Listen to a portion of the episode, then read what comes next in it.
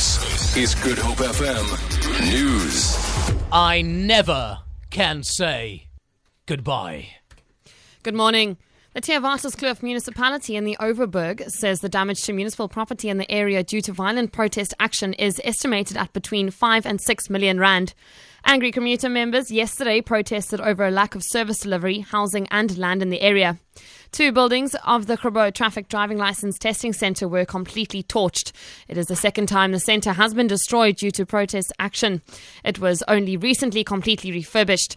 Theewaterskloof manager Mayor rather, Chris Punt, says the destruction of the testing centre will hamper service delivery even further. All the information has been burnt out. Uh, even the computers, everything. There's things that we have saved, but the total value, the damages is up to between five and six million. But the most damage is the damage to the community. The service that Theewaterskloof for the next year almost that we can't render.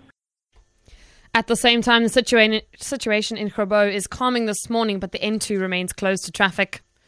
The City of Cape Town's Marine Law Enforcement Unit has apprehended a man for allegedly attempting to sell eggs of endangered African penguins to members of the public. The city's law enforcement inspector, Wayne Dyason, says the incident happened in the Glencairn area in the southern peninsula. He says the suspect most provis- probably harvested the two eggs from the local penguin colony at Boulders Beach. The suspect was taken to the Simonstown police station where he was placed under arrest. The eggs were safely handed over to the SANParks staff at the Boulders colony for further incubation. Meanwhile, two suspects allegedly caught in possession of thousands of abalone are expected to appear in the Caledon Magistrates Court today. The men, aged 26 and 35, were arrested on Monday afternoon on a farm in Caledon. Police spokesperson Noloyiso Rwexana says the arrests were made following a tipple from the public of Genadendal about criminal activities on the farm. Police found more than 25,000 pieces of abalone in one of the rooms. The street value is yet to be determined. Police also seized, among others, drying equipment and gas bottles.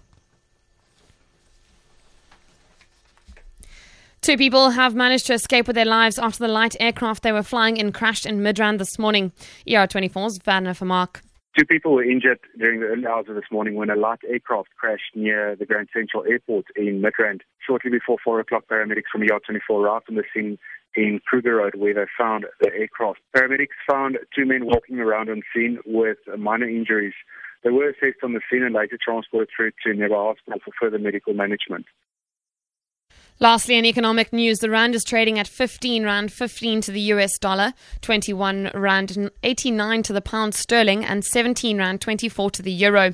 Looking at commodities, gold is trading at $1,270 a fine ounce, and the price of Brent crude oil is $45.30 a barrel.